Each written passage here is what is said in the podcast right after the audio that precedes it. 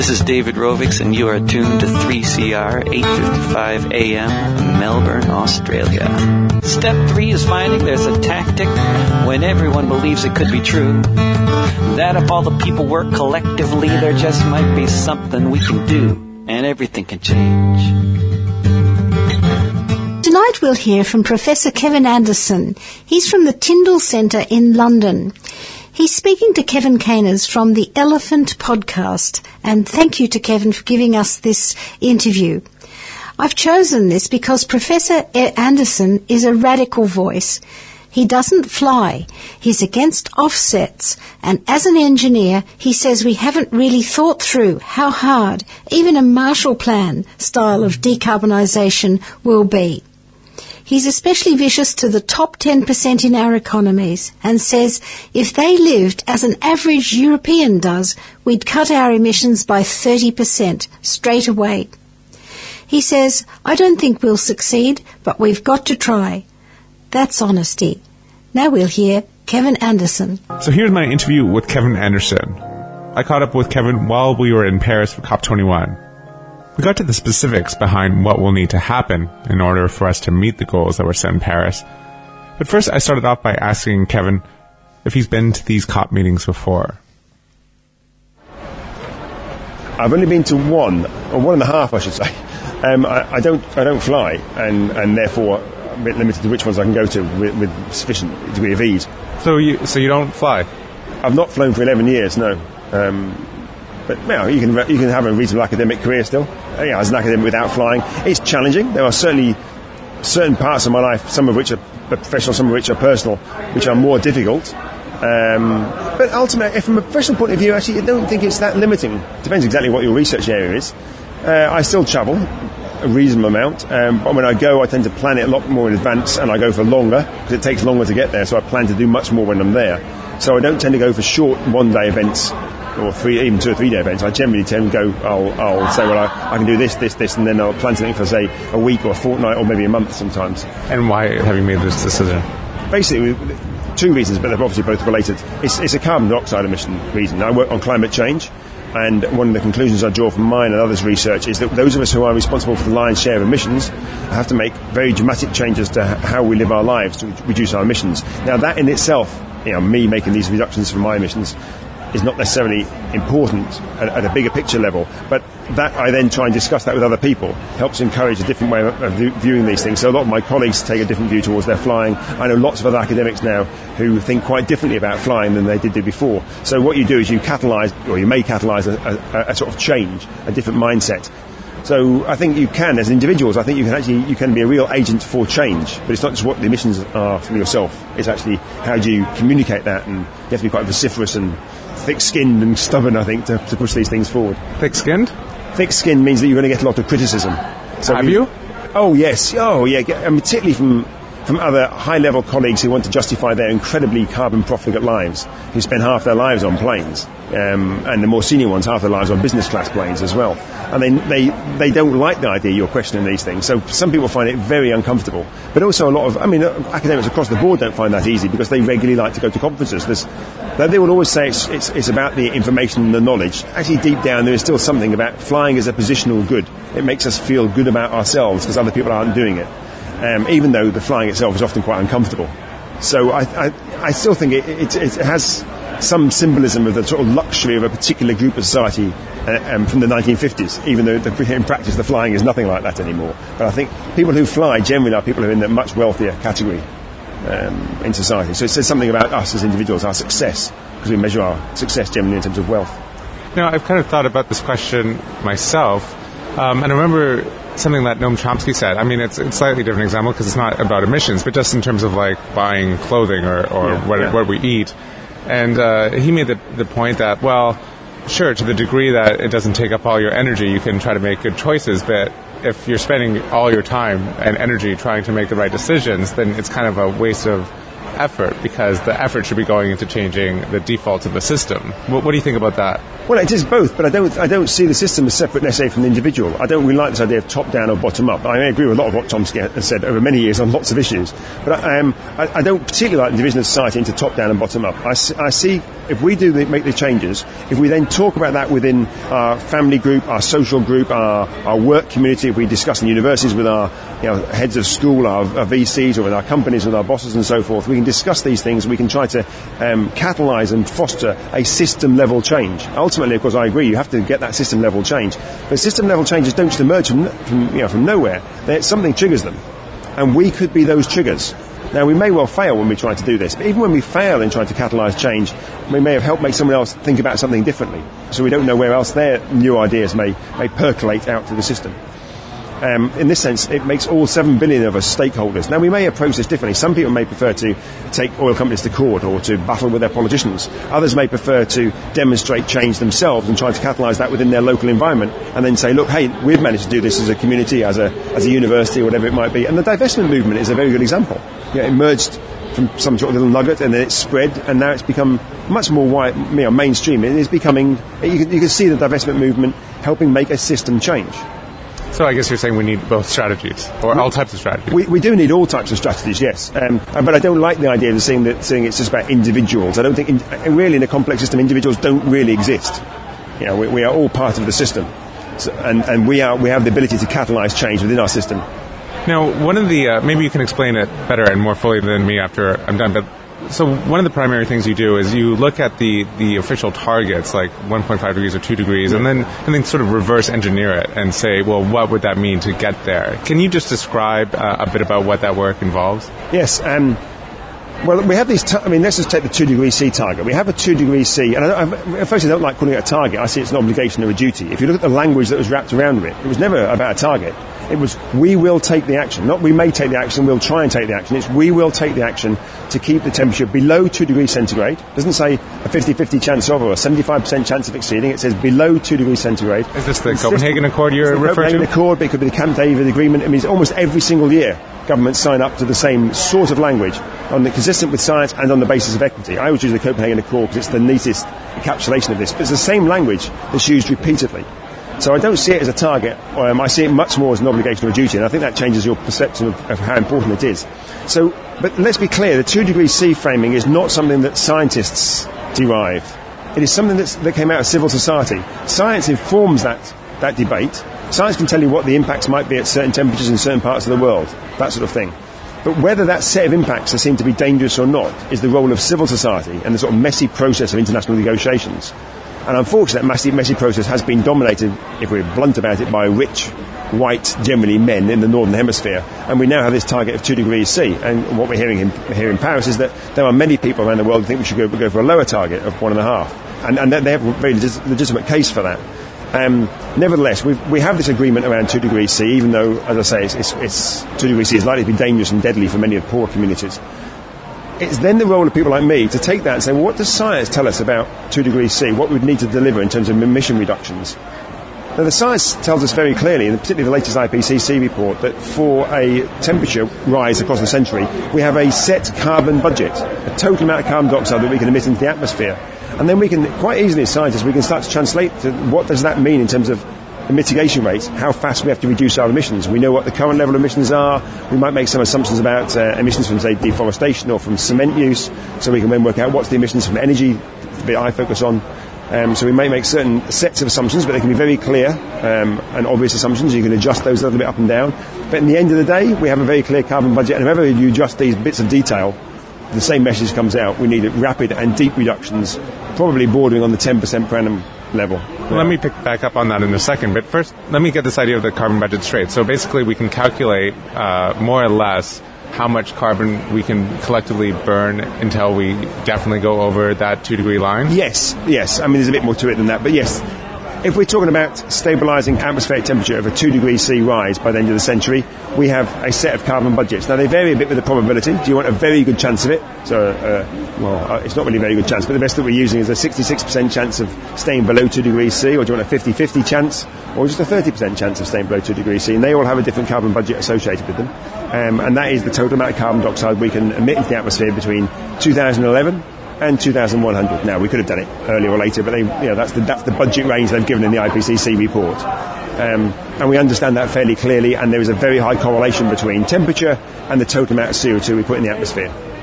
So when you uh, crunch the numbers and, and, kind of look at the carbon budget that would keep us below this threshold, what do you come away with? Okay, well, firstly, there's very little of the carbon budget left. Um, and re- that's one of the reasons that some of the arguments that I'm making look a little bit different to some of the other arguments you may hear here in, in Paris.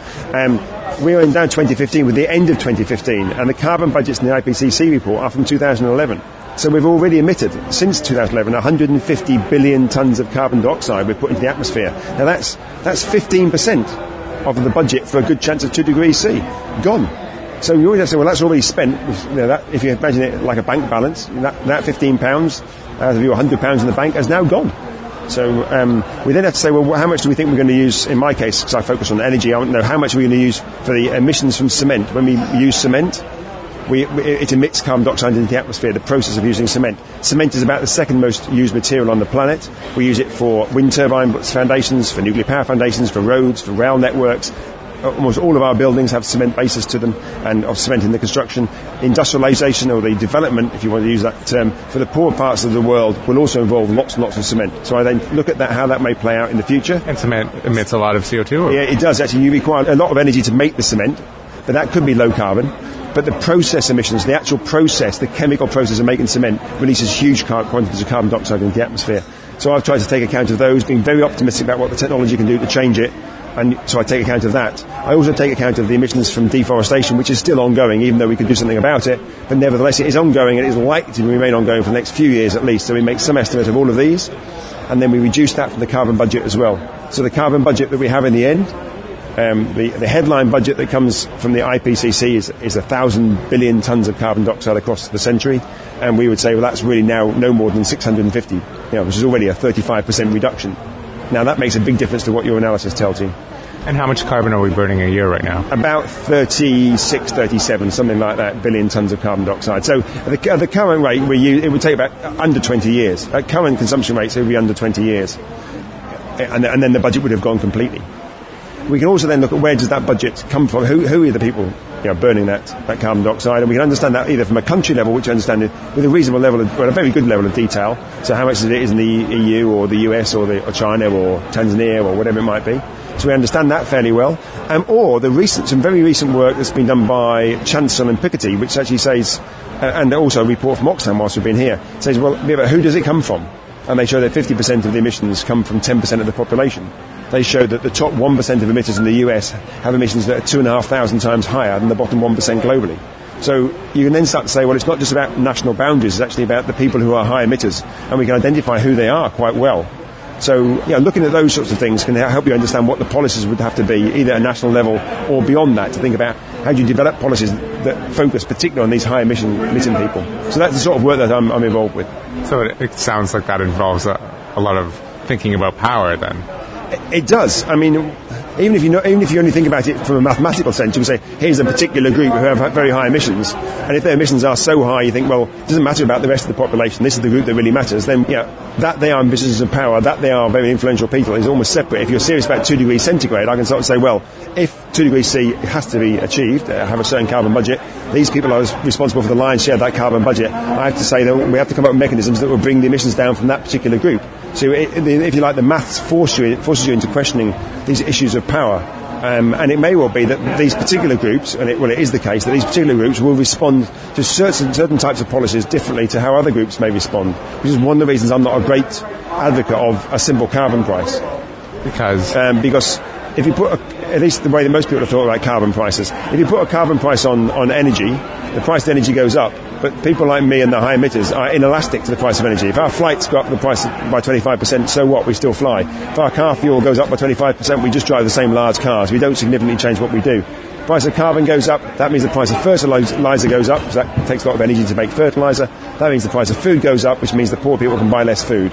The price of energy goes up, People in 20% of all houses in the UK are in fuel poverty. That means they cannot heat their houses uh, adequately in the winter. Their children have bronchial conditions as a consequence. If the price of energy goes up, their children have worse bronchial conditions because they can't heat their house as well. So there's a real equity implication of price. So I think we have to think we have to certainly have to think beyond a simple let's just add a carbon price and that that will be enough. It will be very inequitable, and actually, I don't think it will really drive the emissions down very significantly in terms of behaviour and so forth, because most of the high emitting people like myself um, are fairly inelastic to the price of energy. It may help us move our energy systems from, say, uh, coal towards gas, or if the price was high enough, maybe you know towards renewables. But it has to be a very high carbon price. But then you sort of say, well, that has this other impact, impacts elsewhere, and that's why I'm saying the policies need to be much more subtle and nuanced than a simple carbon tax. Well, we talked to uh, James Hansen uh, the other night, and he was talking very specifically about doing a revenue neutral yeah, carbon, uh, carbon dividend, tax. Yeah, yeah. I think actually, oddly enough, although I've been, I've really been quite opposed to a price mechanism for a long time, including emissions trading. I don't particularly like. Nevertheless, I think I think the, the idea popularised by Hansen, I don't think it was his originally, but I mean that idea of fee and dividend is, it's when you initially look at it, it's quite attractive. The the idea that if you consume more energy and, or car, and therefore emit more carbon, that you would pay a large sum of money for that, and then that money is distributed out evenly across all of society, helps overcome some of the equity implications of, of a high carbon price. There is the practical part about it. Can you imagine applying that globally? Could you imagine the US saying we're happy to see huge amounts of money going to Ghana or Nigeria or wherever else it would be? So I think at a global level it becomes quite challenging to know how you apply that. But at a national level, But at a national more. level, you could, you could imagine it being applied, applied at, well, I would like to think you could imagine it being applied at national level. I, I'd be interested know whether in the States that would be the case, whether in fact they're very influential. I mean, you can imagine you know, the, uh, the, the Republicans or indeed you know, the, the Democrats as well. These would be that very high emitting group. And if they're serious about 2 degrees C, the carbon price would be huge. It wouldn't just be 10, 20, 50 dollars. I would think if we're serious about 2 degree C carbon budgets, that carbon price would have to be in the hundreds and hundreds of dollars if you know, to meet the carbon budgets that we have. And remember, it's the policymakers who would have to pay that very high carbon tax who would have to pass it as well, because they're the ones that are going to be the high emitting group. What, what would you say to people who say that, you know, two degrees of global temperature rise, that doesn't actually sound like that much? Well, coming from uh, the northwest of the, the UK, 2 degrees C sounds quite pleasant. We'd like a bit of warming, really. Um, but then you start thinking, well, yeah, but yes, but what does it really mean globally? It, it is a very significant temperature increase. Two degrees C is a global average. That's about six degrees in the poles. So that means we will melt the Arctic for a considerable period of the year. So these are, it's a huge temperature rise. But also, we don't live in global averages. We live in weather. We don't live in climate, we live in weather. And he's had to then ask, well, what would these global averages of 2 degrees C mean for the extreme weather events? They're the ones that cause us real problems. When we see extreme weather, that would, there would be a climate signal on top of that. And you start to think, well, that would be a considerable additional flooding in some parts of the world, droughts, prolonged heat waves, changes in food patterns, changes in rainfall around the planet. And we all, we all have learned to live with our current climate. Our infrastructures have evolved. You look at somewhere like a lot of Europe, not continental Europe particularly, the infrastructures have evolved over hundreds of years of a particular form of climate. Um, and so when that climate changes and when you start to get these extreme weather events, our infrastructures have not been developed for that. And that's not just our technical infrastructures, but our social infrastructures, like our agricultural framing and all of that sort of thing. So actually, 2 degrees C is not this, you know, on a cold day in Manchester sounds quite pleasant. It's nothing like that. I mean, it, it's, it is a fundamental change in the shape of our planet in many respects. If you head to something like 4 degrees C, it's almost like another planet. I mean, it's, it's living somewhere that looks very different and feels very different to the world in which we live. And also, we have to be careful that the 2 degrees C, in the northern hemisphere, we like to think that we can, you know, think that we can probably just buy our way out of it. Now, I still think many of the poorer people in the in the in the northern hemisphere will still struggle at 2 degrees C. Well, um, will certainly struggle a lot at 2 degrees C. But the poorer people in the climatically vulnerable parts of the world, 30 million people living on the coastal strip of Bangladesh within a metre of sea level rise and, and already susceptible to uh, typhoons that will increase in severity and possibly frequency with increased climate change, their lives are going to be made even, even more unbearable. So people who are already struggling with the current climate are going to find their lives much more challenged. Yeah, and let's be really clear and blunt about this. Many millions of people will die if we don't do something about climate change you know, two, three, four degrees C, we are talking about millions and millions of people, possibly billions of people being affected, but, and certainly it's the high temperatures, and millions of people will be very seriously affected, and many of those people will die. So whilst we might think we can get away with it in, in some parts of the US or in the, in the UK or in the Netherlands, wherever it might be, you know, we have to accept the fact that many people will suffer the implications of this, and are already suffering the implications of just a one degree temperature rise. One degree is what we have so far. So one degree is about the warming that we've seen so far. Yes. So if uh, we're talking about millions, potentially billions of people being affected, why do you think we've responded collectively with mostly a shrug?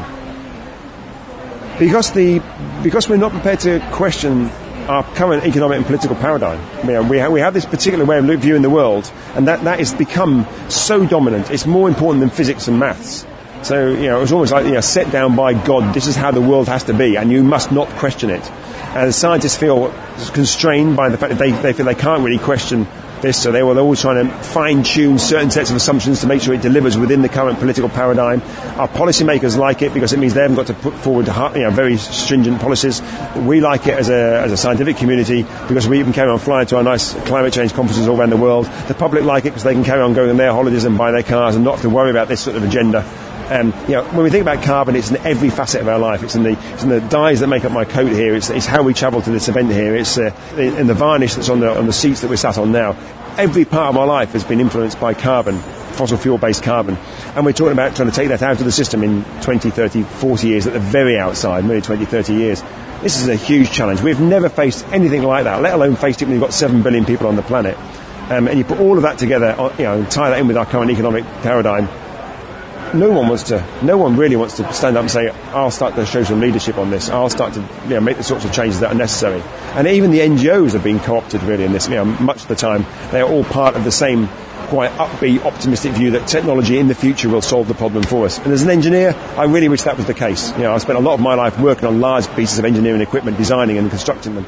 And I, I wish we could simply engineer our way out of this problem engineering is an important part of getting out of this problem, but it is nowhere near enough. It has huge social, political, moral, and philosophical repercussions now because we've left engineering, so like geoengineering. You mean? Um, I just no, simply just just you know, engineering in terms of things like renewable energy. I mean, that's a big engineering task. You know, if, if, you think you know, nuclear power is very low, has lots of other problems with it, but you know, again, that's a big engineering task. Um, engineering uh, low carbon transport networks, improving rail networks, building houses that are, that are very low energy consumption or zero energy consumption, hopefully even generate energy. All of this is engineering that we should be doing. Um, I wasn't particularly thinking about geoengineering or negative emission technologies. I think they're, they're part of the problem.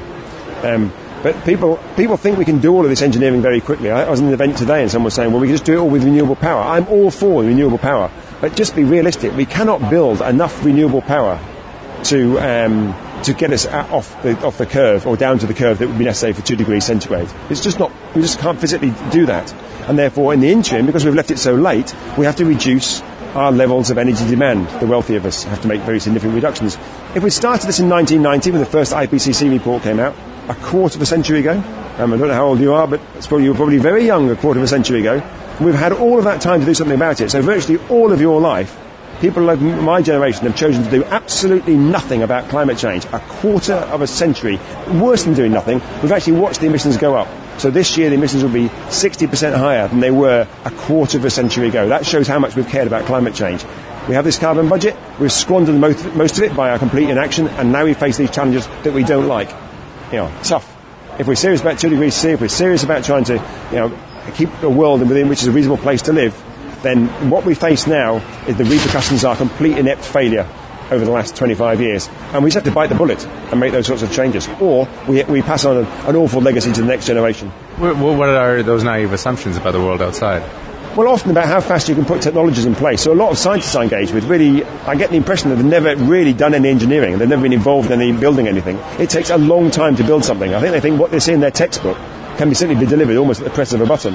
But you know, you've got to go through planning, you've got to recruit people, you've got to train people, you've got to find the right part of the country where you can actually try and do that. You've got to build the infrastructure around it. You've got to you know, close roads to put large pieces of equipment in place. You've got to dig pipelines that go under sites of special scientific interest in the UK that have a certain legislation around them. So you know, all of that takes years.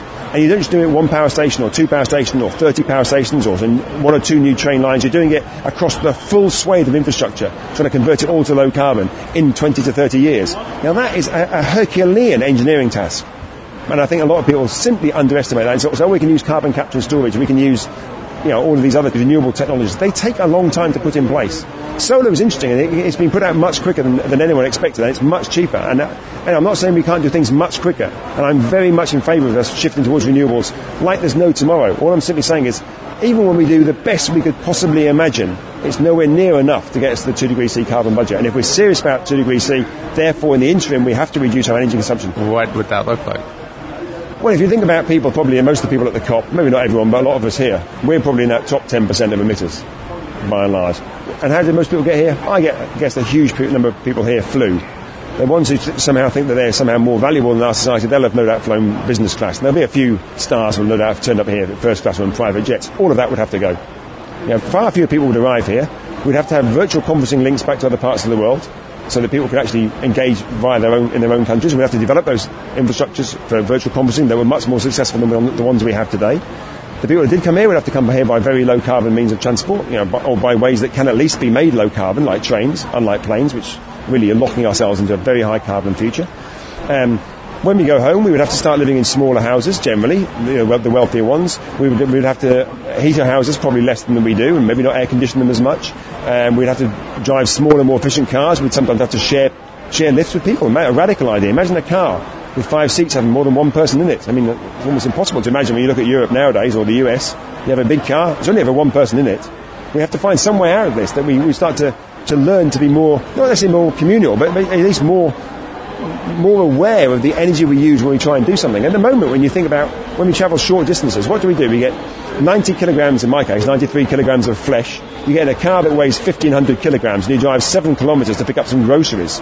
You know, in 2015, can we not find a better way to pick up 10 kilograms of groceries than having to transport 1,500 kilograms of metal to a supermarket and then bring it back again in all of this? I, I heard you say in a talk that uh, one of the primary things that people misunderstand is that it's not about targets even in like 2050. It's about right now, like the next five years, that will determine whether or not we even have a, a chance of getting to two degrees. Oh, Can you talk yeah. about, yeah. about that? Okay, well, this, this comes back to this idea about carbon budgets. For a long time, people have actually focused on these long-term targets. Well, 80% by 2050. By 2050, yeah. So that's the sort of argument they've had in the UK. We've had that enshrined in law in the UK. An 80% reduction by 2050. An 80% reduction by not in my term of office. That's what the politicians see it as. Or an 80% reduction by I can carry on flying as a climate scientist or as a member of the public or whatever. You know, it feels far away. It feels a long way away. A technology in 2030 and 2040 will solve the problem for us. The problem is there's no science to that. The science has told us very clearly we have a carbon budget. If we'd started to act a long time ago, we would have we could, we could have introduced more sort of gradual policies and so forth. We've squandered almost all of our carbon budget for two degrees centigrade, and therefore um, we now face these, these dire political repercussions that are about today. Because in five years from now, we'll effectively have wiped out any chance for two degrees centigrade. If we do not do something very significant from a policy perspective over the next few years that start to bring our emissions down, then the two degrees centigrade um, framework has basically gone.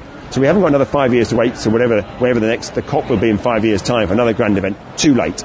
You know, we, ha- Paris is the last major COP where we have any opportunity to do something on two degrees C. And we're not even there, we're still talking about a very thin pro- probability now. So the reason it shifted from a 20 and 80% reduction by 2050 to actually these carbon budgets is that the carbon budgets are the scientific way to think about temperature. Um, this way of delaying action until some technology will solve the problem in 2050. That means the carbon dioxide emissions keep rising in the atmosphere. And that's all that matters for climate change, you know, the, the level of CO2 in the atmosphere. So whether we, we keep pumping CO2 in the atmosphere and make some big reductions in 2030 or 2040 or 2050, too late. The carbon dioxide is there, changing the atmosphere, changing the climate for the next 100 to 10,000 years. So, and because we've left it so late, we, we have this very small carbon budget now, and that's why it, it, it comes, you know, it's incumbent on the current generation to do something about it in the next few years. So if, if this is the case, though, why do we so seldomly hear this in, in the press or even at places like yeah. this? We do hear it a little bit in the press, but not that often. One of the reasons for this is that this a particular technology, well, that's unfair, it's not technology because it doesn't work as yet. There is a prospect of a future technology which will suck the carbon dioxide out of the atmosphere.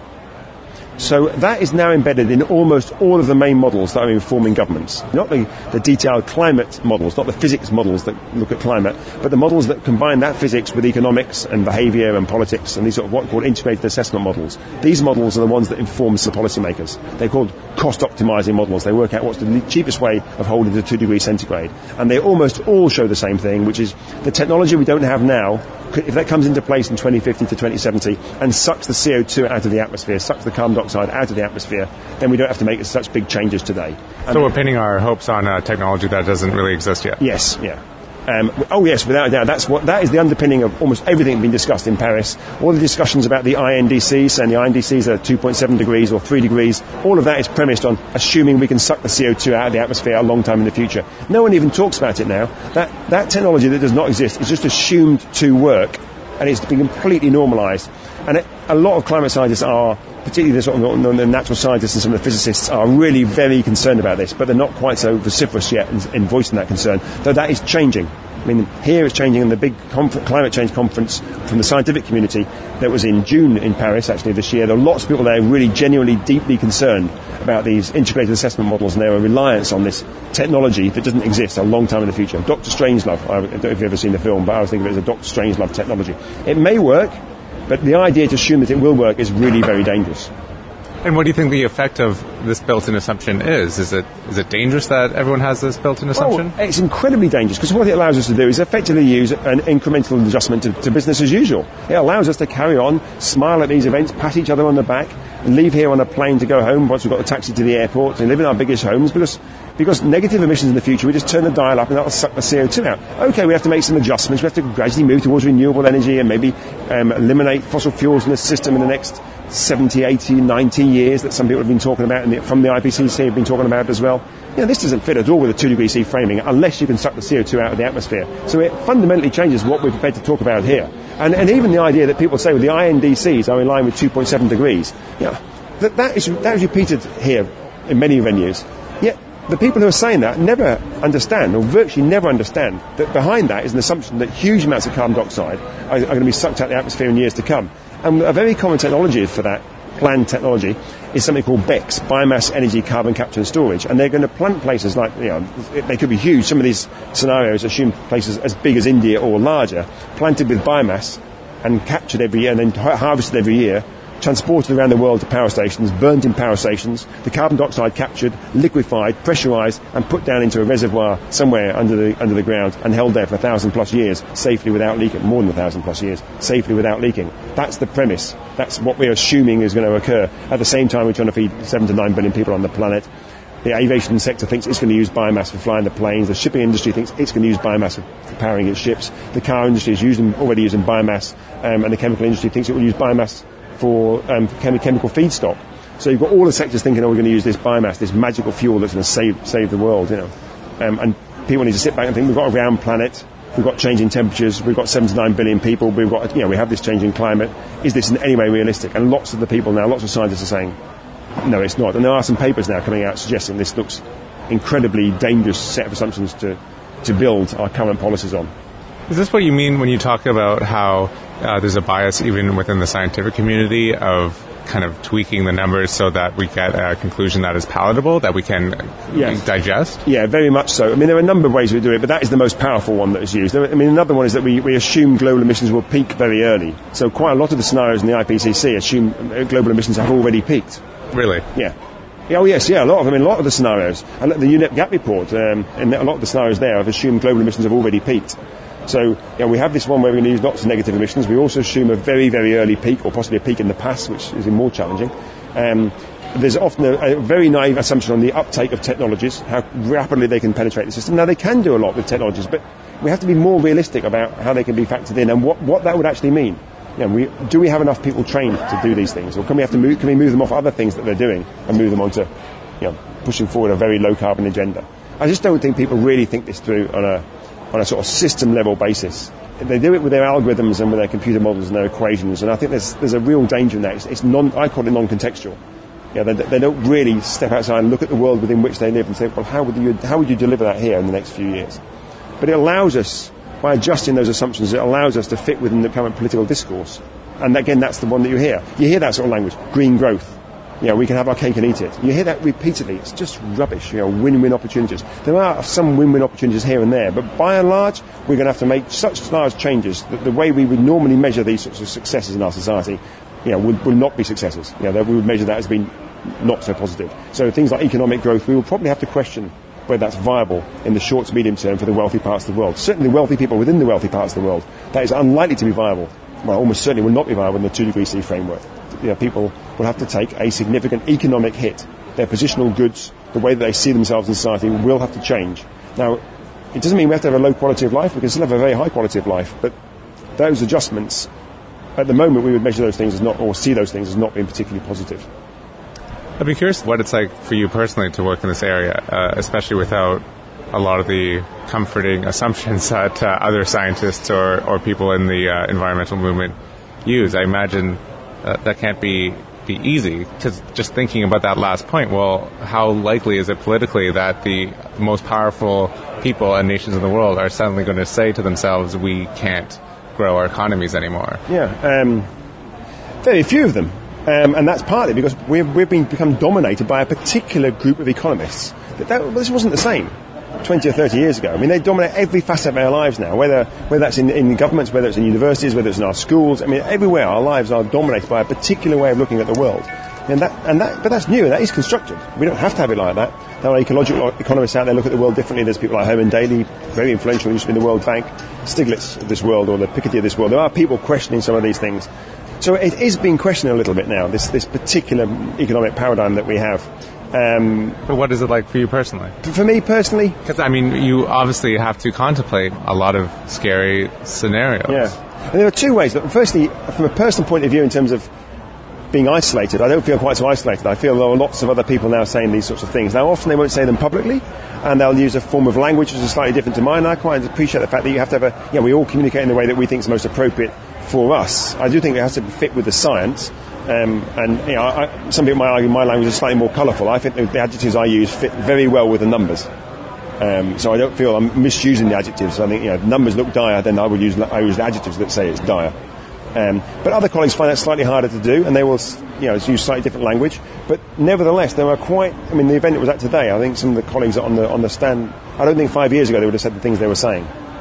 Um, and I hear that from not just from early career academics. I hear that from quite a lot of senior academics who are saying things that are really quite challenging for society. I mean, you know, as a very clear example of someone who's held up in high esteem in places like Germany and, and elsewhere across Europe, a bit like John Schellnhuber now is saying things that you know, are very difficult for our current economic framing of society. Um, you know, you could argue the Pope's coming out and saying these things as well. So there are very senior people saying these sorts of things. The IMF uh, pointing out the huge subsidy for fossil fuels. The, the, International Energy Agency coming out saying we're aiming for six degrees C. That's our trend line, and we're going to that's devastating consequences for the planet. The IEA saying that. So these there are established figures and institutions that are saying things that are fairly radical, as well as the sort of more detailed stuff that I and increasing numbers of people are saying. So it's much easier now than it was two or three years ago. Two or three years ago, I found it very difficult. So it's, it's not too challenging for me from that point of view. The way it is challenging is actually trying to live a world, live in a world where, I mean, the flying one is not easy for me. I think we should have to accept the fact it will not be easy. Um, academically, it's, it's, less of a problem. It doesn't mean that I spend a bit more time away from home than I would like to do, and it takes mm-hmm. a lot more organisation. And what about anxiety uh, for, for the future? Oh, yeah, I mean, yeah, oh, yeah. I mean, there's a lot of that. Um, but I mean, uh, yeah, yes, and I think, but a lot of people in NGOs and elsewhere feel that as well. But and but it's a it is a a rich middle class person's anxiety. A lot of people have anxiety around the globe and they're worrying about the, you know, where the food comes from tomorrow or what's going to happen to them two weeks down the line or that huge flood in India now. That's what they're dealing with. So I'm still contemplating the end of the world, essentially. It is, but I'm not going to worry about my Western anxieties. I think I can, I, I can deal with those. Um, you know, I think a lot of other people have got a lot more immediate anxieties, which maybe not the end of the world, but it's the end of their lives or their families' lives or at least their reasonable livelihood. So you know, I'll, I'll take that hit because I work in this particular area. I, I, I, see these things. I don't find that a problem. But the personal things are like, um, I have a lot. Of, I'm a keen rock climber. A lot of my rock climbing friends go away climbing for weekends or for the odd week here and there to Morocco or to somewhere in Norway for ice climbing in the winter. I can't join them because I just jump on a plane and off they go. So that has affected my friendships there. Um, uh, I have a, an uncle who I'm very close to who lives in Australia, a lovely man. I will never see him again. Yeah, that's not easy. He's, he's old, not very well. I would love to see him. I've not seen him for 11 years. Um, and I will likely never see him again. I can only talk to him or Skype him or whatever it might be.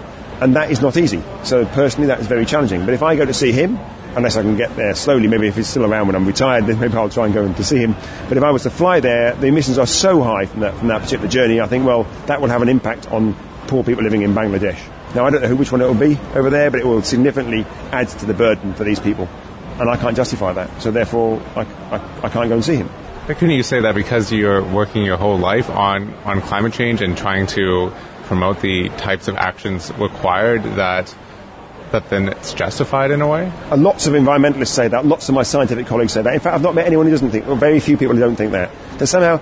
Oh, I talked. Uh, I mean, I found it very depressing. On the second day I was here, I talked to a really good scientific colleague of mine, an excellent, an excellent scientist, and he said um, I can justify flying here from a provincial town in the UK because I do good work on climate change. I just think I, I, haven't met anyone who doesn't think differently. The business community thinks it has to fly and has to have a larger amount of carbon dioxide because it feeds into um, prosperity in our society. It allows us to buy more expensive renewables as they see it. The aviation sector thinks it's the exception, important for growth cultural development around the world. Shipping industry, essential for know, moving of goods around the world. So there's two sectors that shouldn't be included, and in fact are outside UNFCCC, have not submitted any INDCs, and are under almost no control for their CO2 emissions. But then there's the climate scientists who think they should carry on because, hey, we're doing really good things. There's the environmentalists who think they're doing really good things. There's the business leaders who think they're doing good things. The politicians have to fly around the world because they're doing really good things.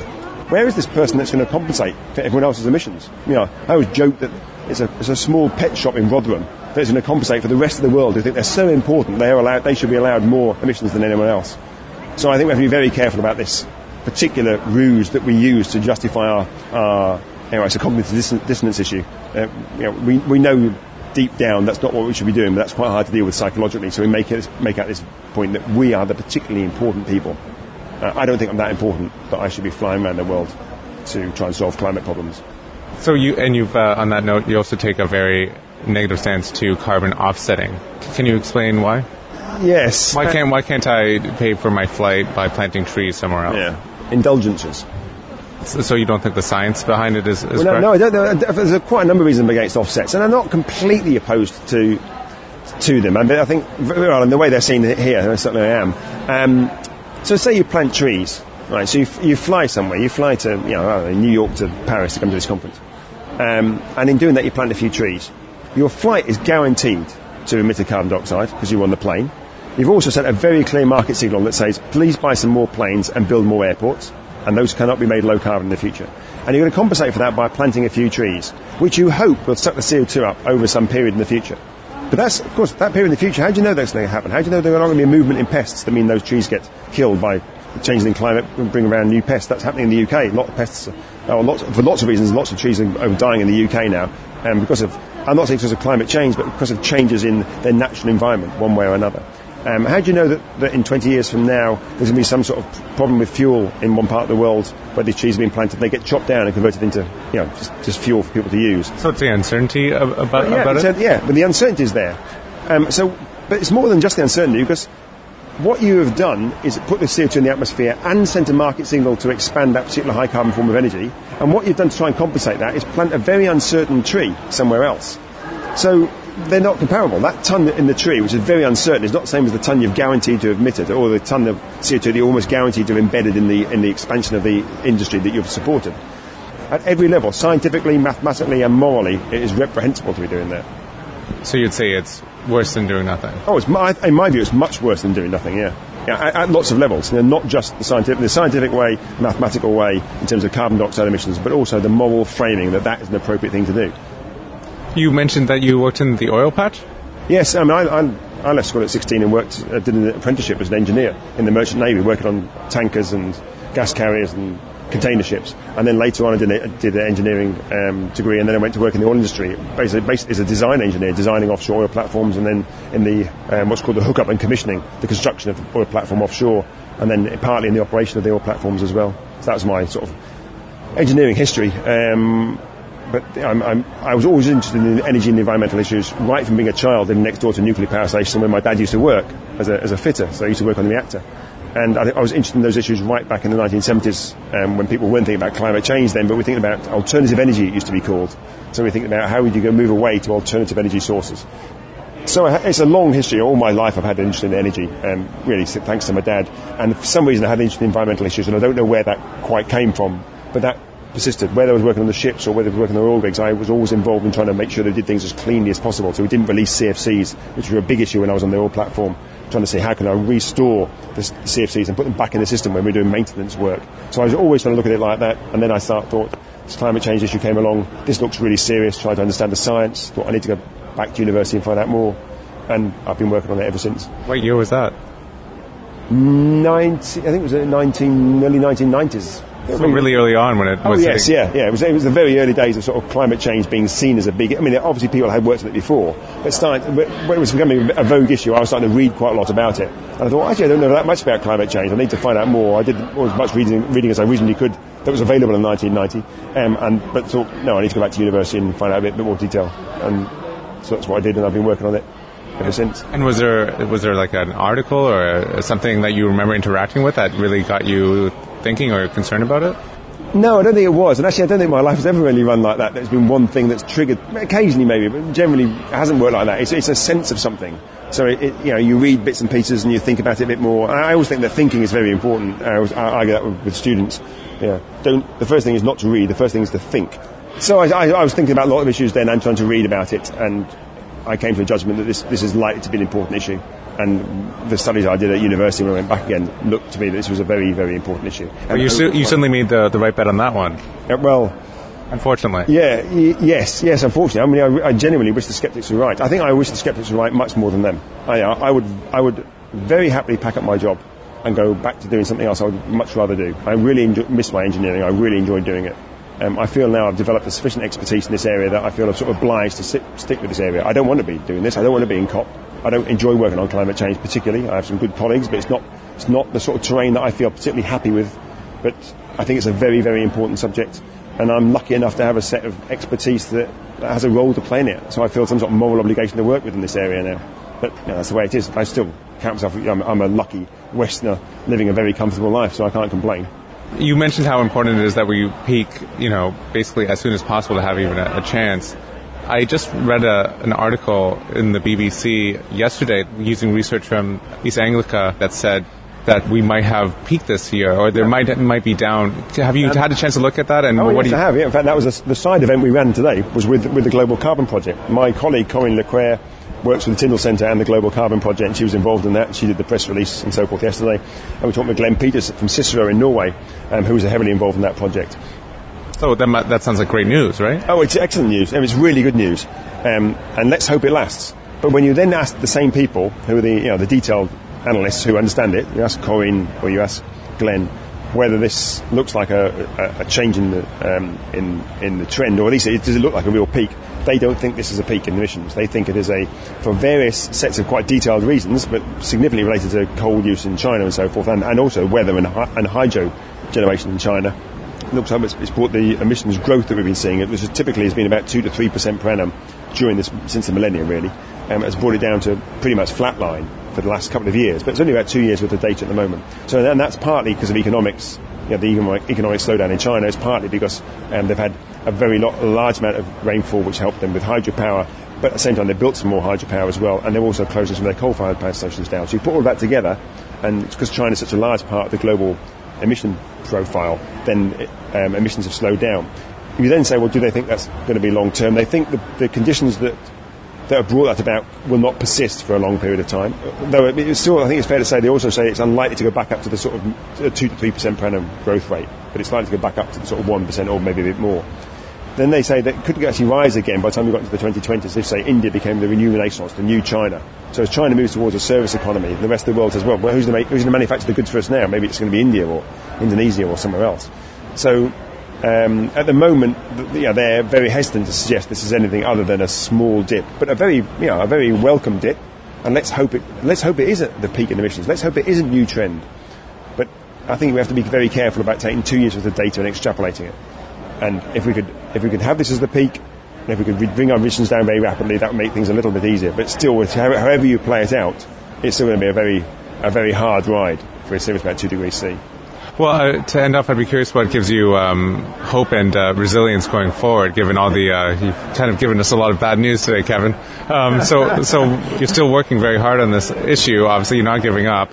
So, what gives you resilience going forward? Well, it's more of a moral framework, really. I mean, I, the science is sufficiently uncertain um, around exactly what you know, what budget hits what temperature. We, we, we know within a reasonable realm, but we must not overplay the the exact precision we have in the science. So there's a little bit of flexibility in the science, not a lot. I mean, the science is all well understood, and, and, and as far as I can tell, it's completely right. I mean, we have it. We, we well understand climate change. We, we very clearly know why the emissions are go, why carbon dioxide emissions are going up in the atmosphere. We know from what sources they're going up, and we know that it links to temperature. All that stuff we know. But exactly what the temperature rise will be for the for the exact amount of carbon dioxide emissions, there's some there's some uncertainty there. So that helps us. Um, we also have an opportunity to make the big political changes that would be necessary. So these are these are all very small. You know, the door is slightly open on the science, the door is slightly open on the politics. Um, there's not much hope of us pushing hard against any of these. But if we did push really hard, we might push them quite a lot further open, and we could perhaps then move to a different place, you know, a different paradigm, a different way of thinking of these issues.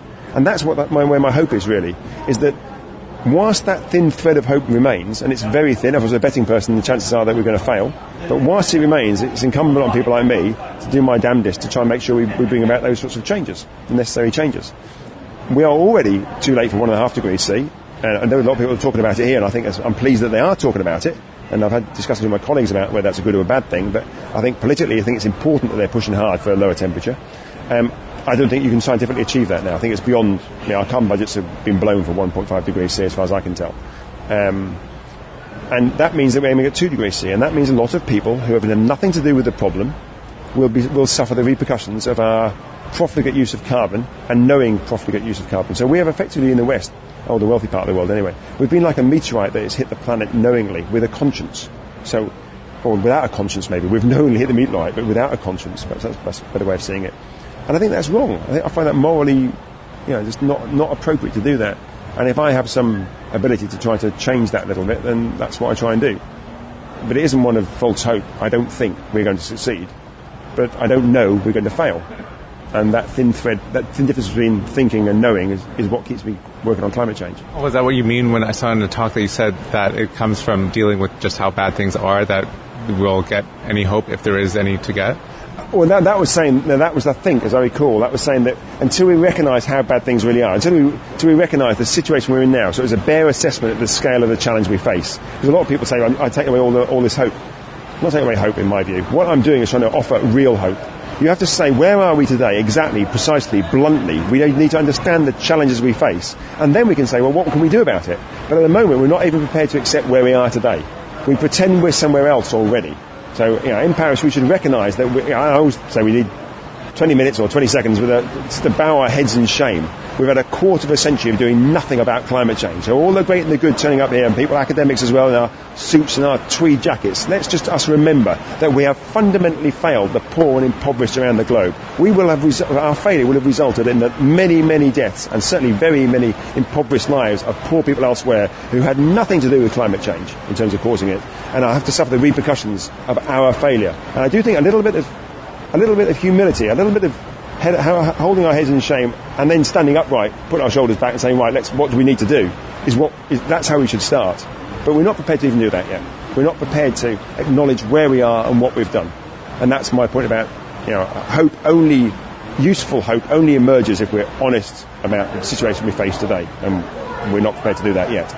And, and last point, pe- people who've been listening, you know, obviously you're saying we need to all reduce our emissions. Once people have done done that, I mean, what else? What else would you well, say people need to two do? Two things. First, I'm not saying we all have to reduce our emissions. I'm saying that those of us who are responsible for the lion's share of emissions have to reduce our emissions. Yeah, that's, that's certainly not everyone. It's probably yeah, most most of our listeners. Well, maybe uh, yes. Okay, I don't know who your audience, but it may well be most of your listeners. Well, it's not only reducing their emissions; it's about reducing their emissions and arguing with their friends, their colleagues, writing to their politicians. it, it is making the case way beyond just what they do themselves. But actually, if you don't do it yourself and argue elsewhere, um, you lose credibility. So I think you have to demonstrate you know, action yourself and make the case elsewhere. And the other thing, of course, is that we also have to argue for a rapid shift away from fossil fuels.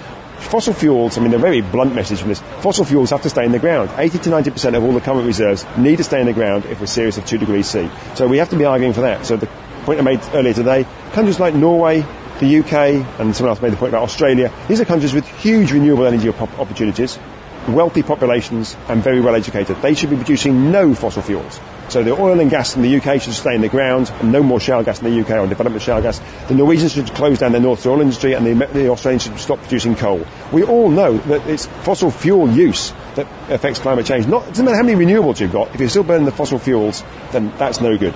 So if rich countries like ours aren't prepared to do that, then we, we have no hope. So that's, that's the sort of scale of change that we need, and it's incumbent on your listeners, I would argue, if they think climate change is important, to not only make the changes themselves about how they use energy, but to be pushing really hard for their governments to move away from a fossil fuel based economy. Well, Kevin Anderson, thanks so much for joining us. That's my pleasure. Thank you very much. That was my conversation with Kevin Anderson, Professor of Energy and Climate Change at the University of Manchester and the co-director of the Tyndall Centre the UK's leading climate change research organization. And that's all for The Elephant this time. The Elephant is put together by myself, Cameron Caners, along with Matthias Gutz and Christina Peters, and it's made with support from the Climate KIC That's KIC Alumni Association. It's a community of entrepreneurs and young professionals working on creating a climate resilient society.